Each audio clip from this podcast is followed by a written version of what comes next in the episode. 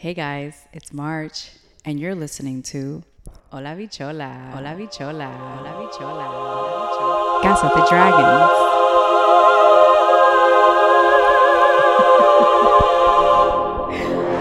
okay, welcome everyone. Welcome to episode three.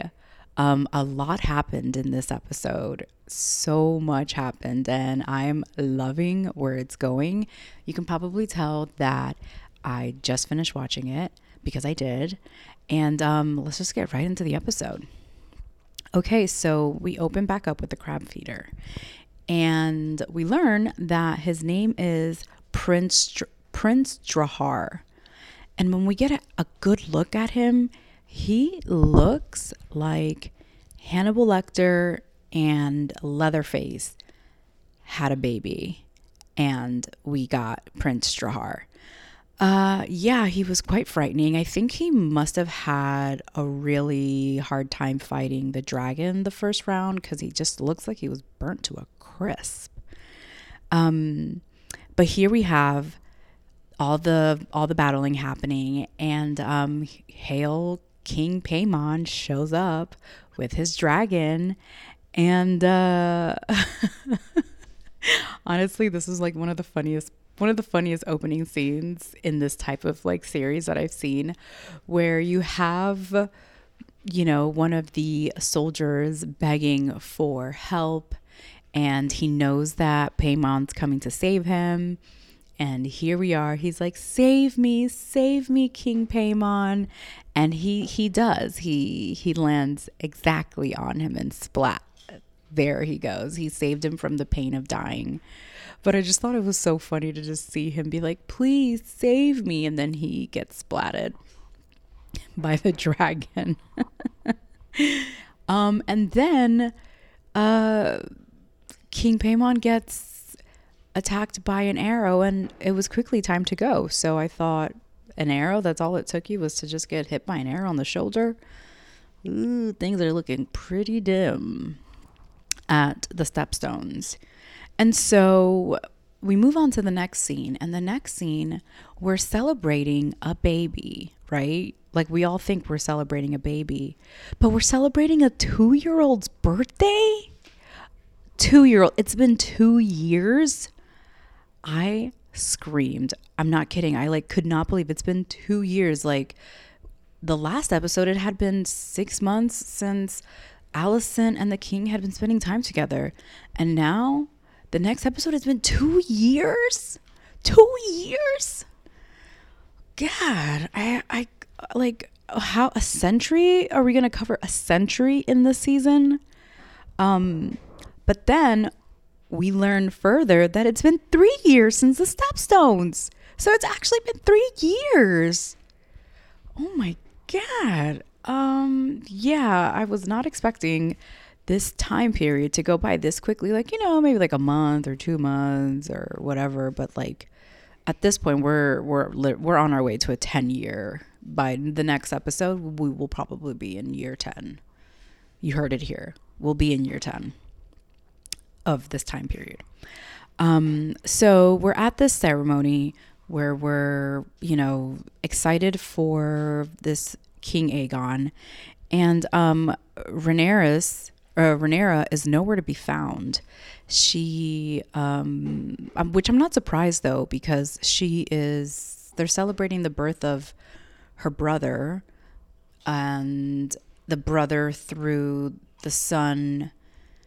Where Rhaenyra is nowhere to be found, and you know, which I'm not really surprised because why would she be there celebrating her brother? her Prince Aegon's birthday or, you know, name day or whatever, since that is the son of her ex BFF, now Queen Mother, and her daddy. Like, I, I don't, I wouldn't be there either, or I would be probably somewhere else in a corner, maybe seething, which is what she probably was doing. But then we discover that she's actually by the tree the tree that her and Alicent used to spend time under. And she's kind of writing in her journal or reading a journal. And Alicent shows up pregnant Alicent is pregnant again. I I'm just so shocked at just how she already has a 2-year-old and now there's another baby. Um they could slow it down just a little bit if I could find something to be just like not shocked by or just like let me take a deep breath that there's just so much happening in this short time period. Um, but nonetheless for story purposes they you know they kind of had to like create the tension of time and uh, the tension between these relationships and what better way than to see that it's been two years and we're still not talking to each other. So that makes a lot of sense but anyway Alicent is trying to connect with Rhaenyra and Rhaenyra's kind of like, mind your own business. We're not friends and we'll never be friends. And uh, Alicent's like, does it have to be this way? And um, Rhaenyra is basically giving her the hand until Queen Alicent uses her authority and demands that Rhaenyra shows up to celebrate her baby brother's second birthday or name day. Uh, I don't know which one they celebrate, but it must be a birthday. Um, so she kind of shows up there. So we move on to this um, camp where now they're also celebrating King Viserys' name day. And they're at a camp at what is what I heard called the White Hart territory, White Hart's territory and uh, they're there for a hunt and to hopefully find a rare stag. And so while on their way there, you can see that Rhaenyra and her father don't speak. And um, the you can see the tension between them has been a brewing clearly. and so once we get to this, you know, camp ball like celebration, um, you see Rhaenyra walking around, and then you see a man staring off, like staring into Rhaenyra as she's like walking around, and then you can see King Viserys is looking at her, looking at him, looking at her, and he's kind of like, hmm, another potential mate for her to marry off to. So there's being there's questions amongst the ladies. They're all gathered around gossiping and talking and you know doing the doing carrying the the kingdom on their back as you will during these little discussions and when someone asks a question directed at um, Rhaenyra and basically is saying like, "What are you gonna do? We are at war for the crown. What's your position?" And Rhaenyra is kind of like, "What do you mean? We're uh, everything's chill. Like, I'm gonna be named queen, and uh, like no one's coming for me." And the the high lady who directed the question at her was kind of like, "Well, you um, clearly don't know what's going on around this kingdom." So naturally, Rhaenyra storms off. She doesn't only just, though, storm off, she runs out and she runs and hops on her horse.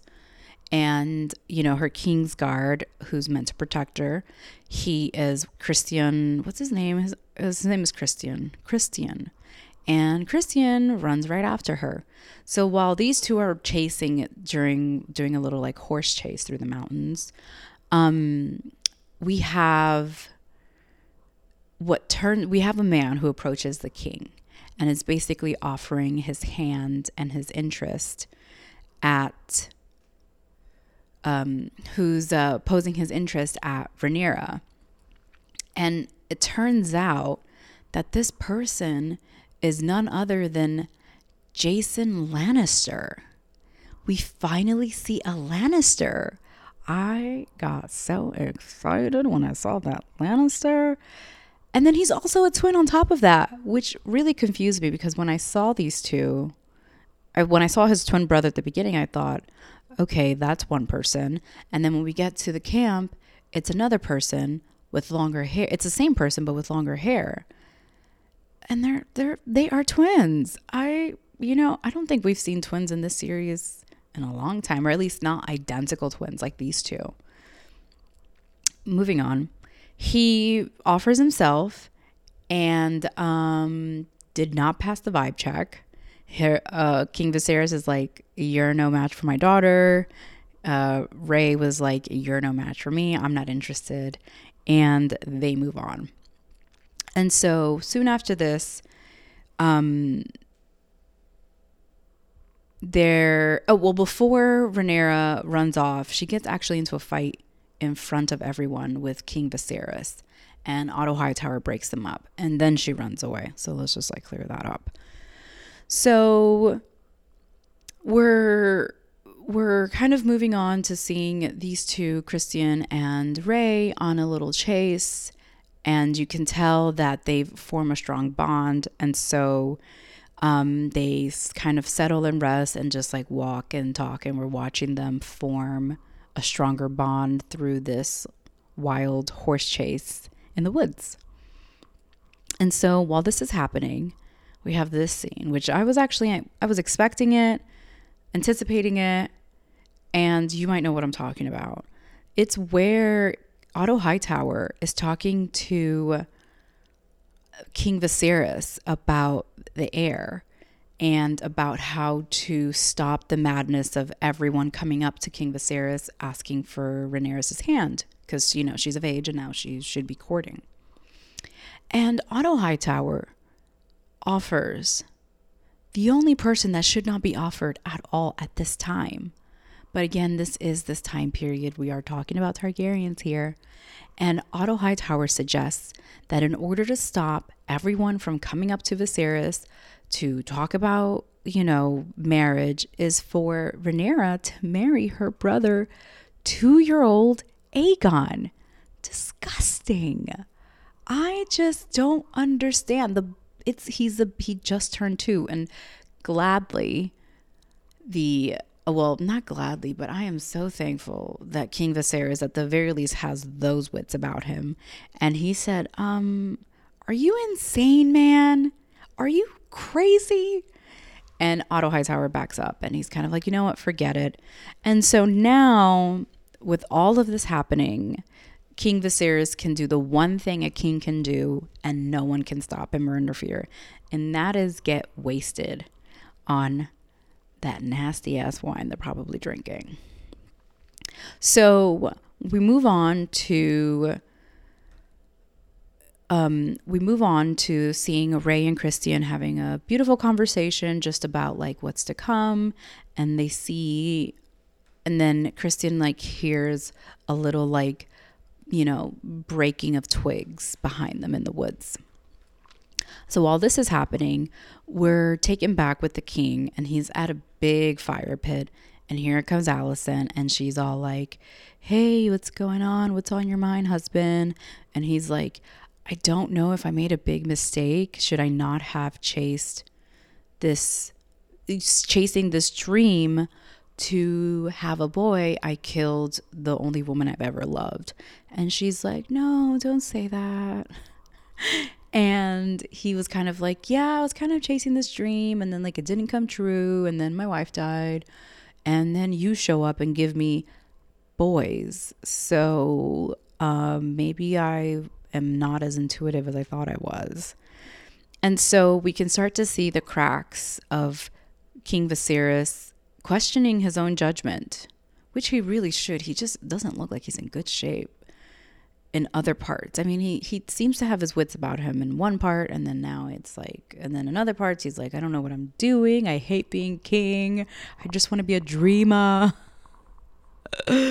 so, um, turns out that it's a wild boar that shows up at the little mini camp that Ray and Christine are having and he attacks them and then Rey finishes the boar and takes out all of her rage at this boar and she's just getting bloodied up and just taking it all. And I honestly I felt that. I mean, haven't you ever felt you've probably felt all this teenage rage where you just don't have anywhere else to like put it out to. And a good boar killing is probably the best way to just like let it all just bleed out and I was really I was really happy for her. I was really happy for her and happy for all of us experiencing this moment with her. Um, it was very, uh, what's that term? Cathartic, if you will. So it's the next day, and we see who do we see? Then it's the next day, and we see Ray up on a cliff with Christian, and they're just kind of staring out into the vast lands of the White Heartlands. And uh, it turns out that she seems pretty calm and, re- and pleased with herself with killing the st- killing the um, the boar. So then we move back to the father, King Viserys, King Viserys is told, "Hey, we found we found a stag. Surprise, we found the stag." So then he shows up and he finds the stag, and you know, earlier in the episode, he was told that like if they found a white stag, it would be a gift from the gods and that he's on the right path. Well, when he gets to this stag, it turns out that it's a brown stag, so I guess not so rare. Um, and and I thought King Viserys was disappointed that it wasn't a white stag. And he seemed kind of just like, oh, I guess like I am, this is the impending doom that's coming my way.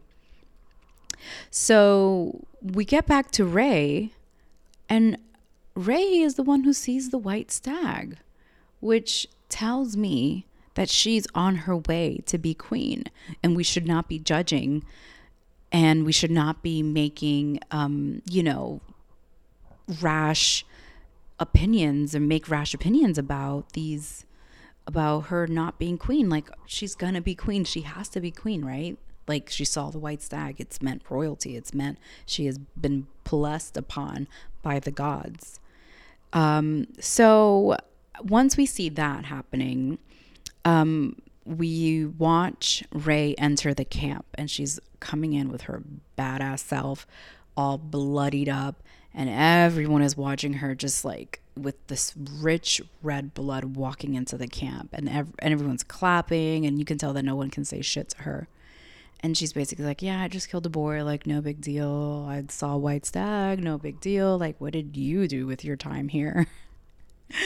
So after that's done we move on to seeing hightower talking with Alicent. and she's basically saying to him um, or he's basically saying to her that she, uh, oh my goodness, what am I saying? He is telling her that he that she should help Viserys recognize that Aegon is the only true heir to the throne, and that he should reconsider um, his decision of making Rhaenyra's Rhaenyra the queen in front of everyone again.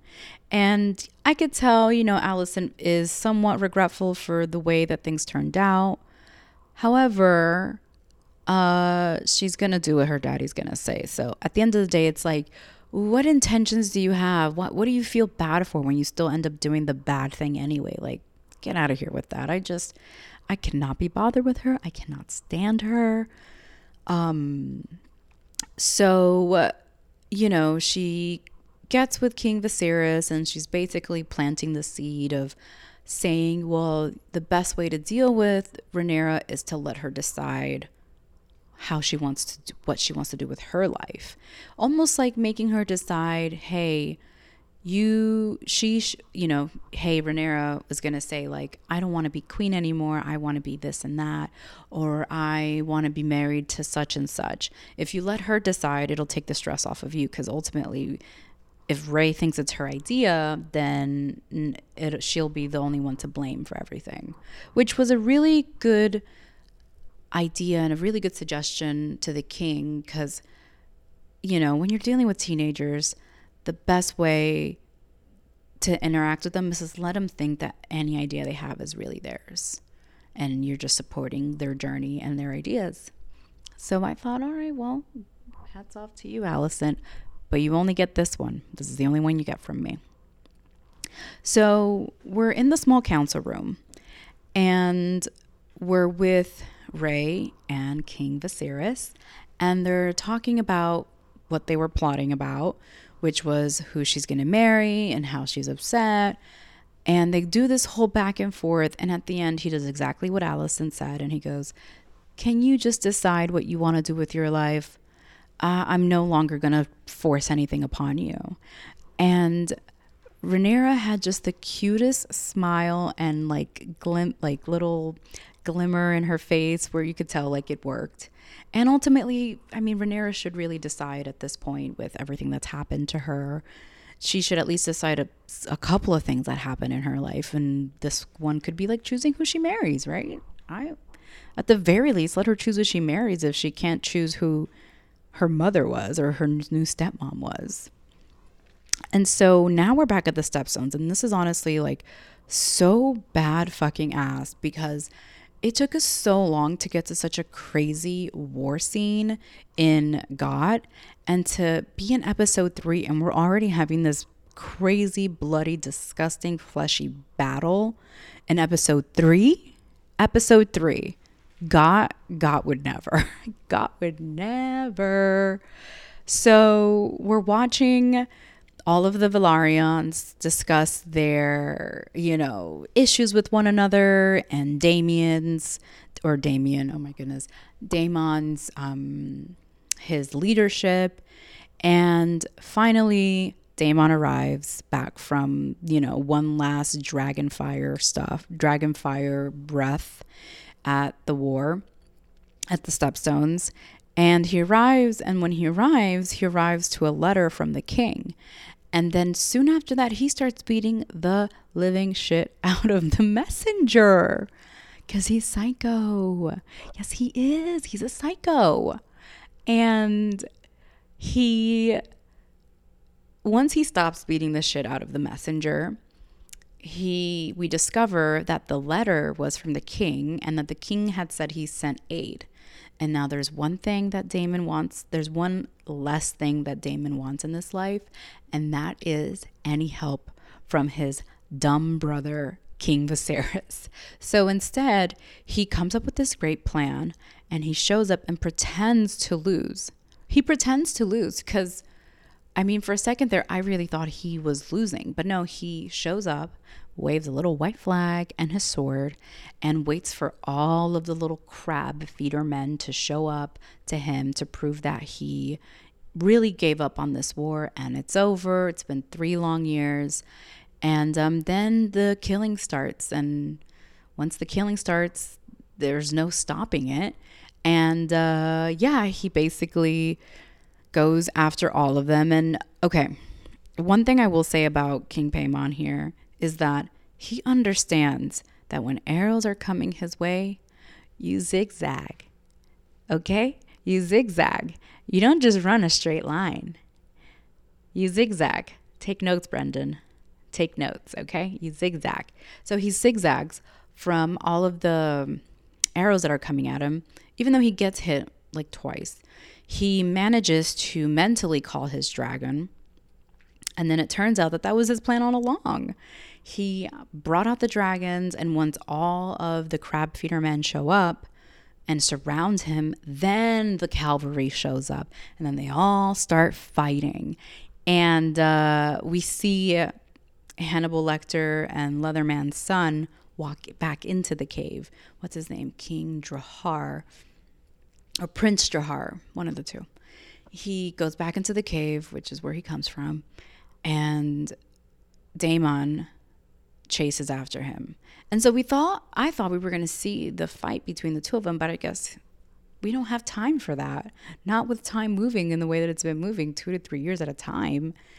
Um, he goes in, the men have a little bit more of a fight, and then he comes back out with a dismembered, a dismembered Prince Drahar, like guts spilling out. Ugh it was disgusting and amazing at the same time. And so he comes out bloodied, and the war at the Stepstones is over. And um, yeah, I mean, that was such a great episode. I loved how outdoors we were the entire time. Um, so we got to see a lot more of the landscape. We got to see a lot. We got to see the narrow sea. We got to finally see those damn stepstones from different angles. And I could see why they're called stepstones. I, you know what? I actually thought they were real stepstones. I'm not to lie. I thought that they were to be like fighting at the steps. stones, but that's just my imagination. Where did you think that they were fighting at when they called it the stepstones?